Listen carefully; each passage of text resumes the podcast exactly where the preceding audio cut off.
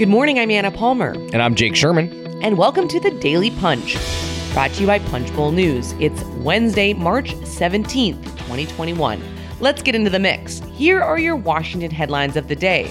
Number one, House Republicans are getting set to vote on a return to earmarks. Number two, Joe Biden has some revealing thoughts on the filibuster and makes a little news about Andrew Cuomo.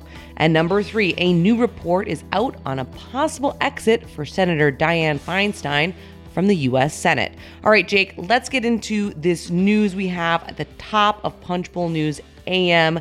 House Republicans looking more likely than not to actually support a return to earmarks. Yeah, this vote could happen today. So today is the day where Republicans could vote to uh, restore earmarks, becoming uh, the House Democrats have done it, and and it's clear that Senate Democrats are going to do it. This would mark a major shift in uh, Capitol Hill governance. I would say gives Congress a, a, new lease on life, a new some new authority. I mean, frankly, it's it's this is a long time coming for Congress. There was a lot of corruption when it came to earmarks, but uh, Congress has been looking for years to reassert itself um, when it comes to when it comes to congressional when it comes to federal spending. So this is a big this is a big move in in that respect. And if you look at power and who's up and who's down, as we like to do, um, allowing earmarks would give the leadership a new, uh, some new power. Would give appropriators, those people that spend money, new power because they would be able to decide who gets these earmarks. Uh, and just one more, one more thought, Anna, and then I'm curious how you see this. But uh, these earmarks will not be allowed to go to private companies.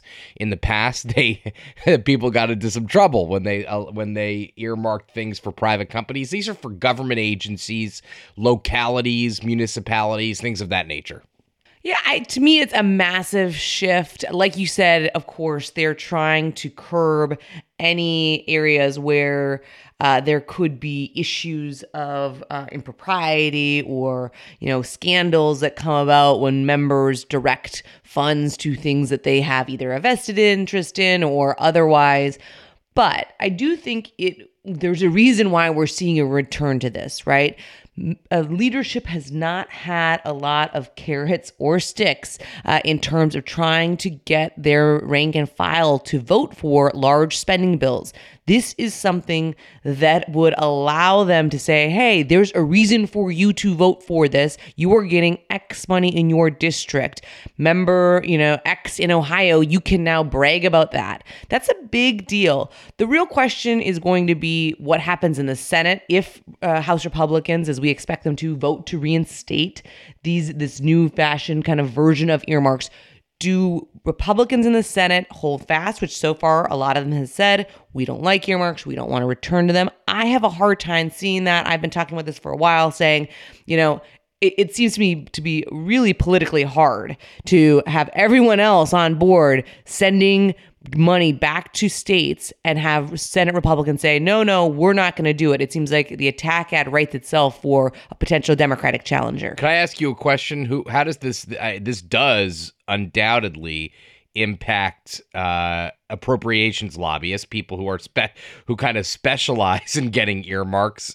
I mean, give a sense on that. I'm sure there's going to be pe- some people making a, a, a pile of money from this. Oh, it's going to be huge. I mean, I think that this is a dramatic shift towards uh, lobbyists downtown. The appropriators, as you mentioned, have kind of been starved for the past, you know, since about 2011, where earmarks went away uh, because of scandals. They had to kind of find a whole other way of uh, operating. These are really esoteric issues, how they're written, how they can be part of bills. These are experts. Um, it also brings a, a, lot of power to chairmen uh, and the appropriators that have kind of not been as powerful as they had been in past years. And I think there's always a question of um, sunshine, right? Are there going to be companies or bad actors that try to use nonprofits that they're affiliated to get money to kind of indirectly go to them? That's going to be where a lot of the rubber hits the road. A lot of people like you and myself are going to be looking at where are these earmarks actually going. Um, but no question for downtown, which is already really seeing a boom because you have a new administration, you have a Democratic Senate. Uh, so there's been a lot of shifts and change in terms of the number of companies that are trying to hire up. You're going to see that even more so, uh, I think, in the next coming months.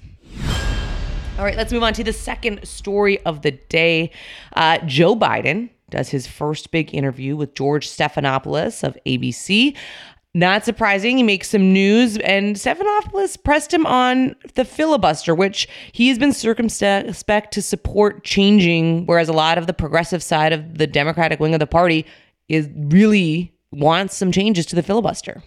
Yeah, that's right. I mean, Biden said he's for reform. He's for what is is colloquially called the talking filibuster, which would force people to hold the floor. Now, uh, John Bresnahan, our colleague, and uh, is skeptical that this is actually a reform. Right? He thinks that uh, it would it would actually slow down business. It would make things worse because people because if you filibuster, you you basically stop the entire Senate. Whereas now, a silent so called so called silent filibuster only um, uh, forces a 60 vote threshold, but doesn't stop other nominations and other Senate business.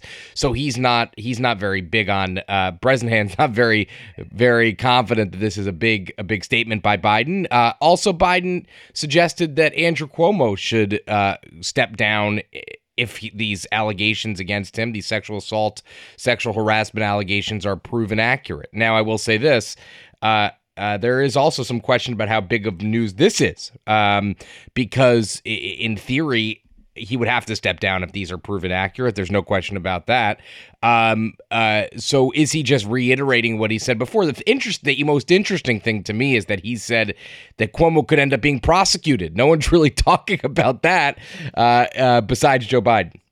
Yeah, I thought I, just to take a step back, I think on the filibuster, it would be certainly fascinating to see the talking filibuster uh, be be put to use in the sense that you would have a lot of these, you know, octogenarians on the Senate floor having to, you know, if they really were willing to hold up all of the the business of the Senate, uh, it gets to be those get to be some very long days and long nights. I'm not sure quite how operative it is um, in general, but I do think it gets him a little bit more in line with where Senate Democrats are, so he's not just seen as being wholly opposed to any changes to the filibuster.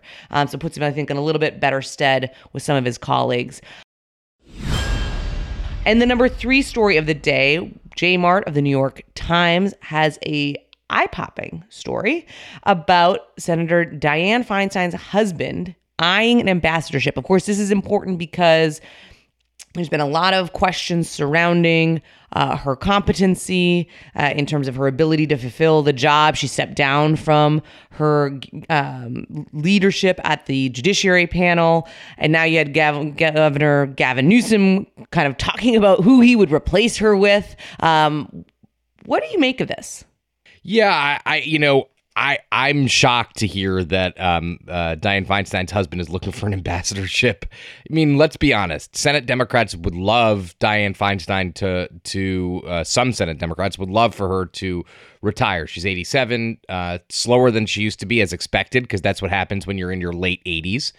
um, and um, uh, you know, I think that getting giving her husband an ambassadorship is a way to try to get her out and. Uh, they don't have any other tools in their in their any other arrows in their quiver, so to speak, to get her out of Congress. She said she's gonna she's going to stay the whole term, and if she you know if she doesn't uh, if she doesn't stay the whole term, then then the governor of California gets to gets to replace her with somebody of his choice. So this this would be a way to get her out. I, I mean, but listen, I mean, eh, her husband's eighty five, she's eighty seven. These are people who are who are in their their their later part of life, so to speak. Um, this could be a face saving way, I would imagine, to get her out of out of the Senate. Although, by the way, there's no guarantee that she would get out of the Senate if if she um, if if her husband got an ambassadorship.